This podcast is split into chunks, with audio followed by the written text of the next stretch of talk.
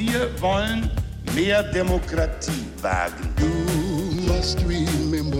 Scheitert der Euro, scheitert Europa. Der Stichtag.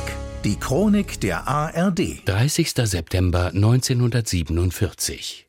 Heute vor 75 Jahren wurde Mark Bolan geboren. Er gilt als einer der Erfinder des Glamrocks, Bernd Schleselmann. Er war es, der die Rockmusik zum Glitzern brachte.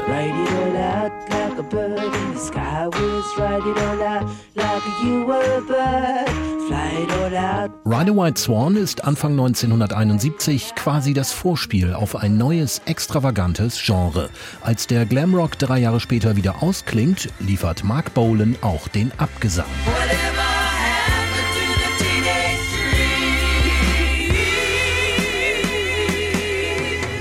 Als Mark Feld wächst er im Londoner Stadtteil Hackney auf.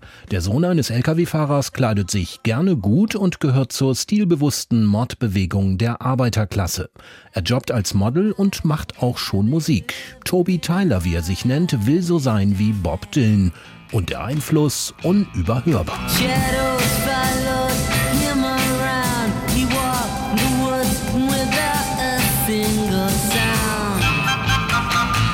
The Wizard ist 1965 seine erste Single als Mark Bolan. Auch als die Musik psychedelischer wird, schreibt er weiter Texte über Zauberer und über Drachen und goldene Katzen. Versponnener Folkrock für Hippies.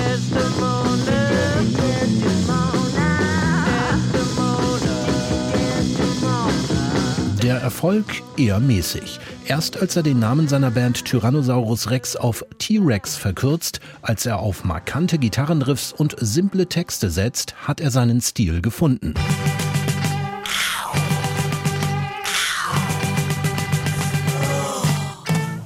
Im März 1971 präsentieren T-Rex ihren Hit Hot Love in der britischen Fernsehshow Top of the Pops. Kurz vor dem Auftritt malt sich Mark Bolan noch schnell ein paar silberne Kajalstriche auf die Augenlider. Die Geburtsstunde des Glamrock. Wer jetzt etwas werden will in den Charts, braucht Federboa und Plateauschuhe.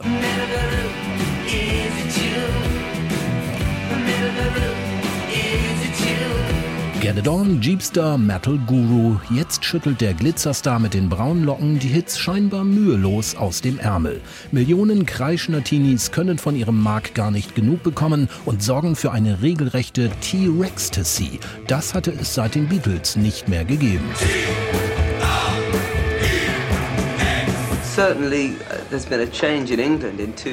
In den letzten zwei Jahren hat sich die britische Popmusik wirklich unglaublich verändert. Und wir haben unseren Teil dazu beigetragen.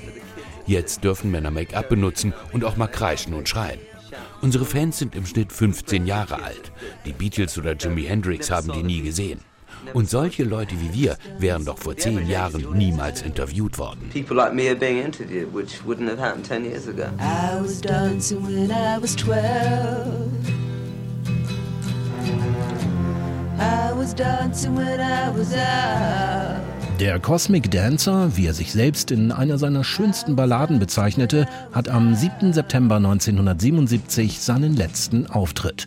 Kurz darauf kommt Mark Bolan bei einem Autounfall ums Leben, zwei Wochen vor seinem 30. Geburtstag.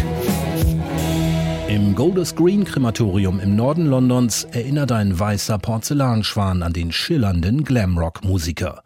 Heute wäre Mark Bolan 75 Jahre alt geworden. Der Stichtag. Die Chronik von ARD und Deutschlandfunk Kultur. Produziert von Radio Bremen.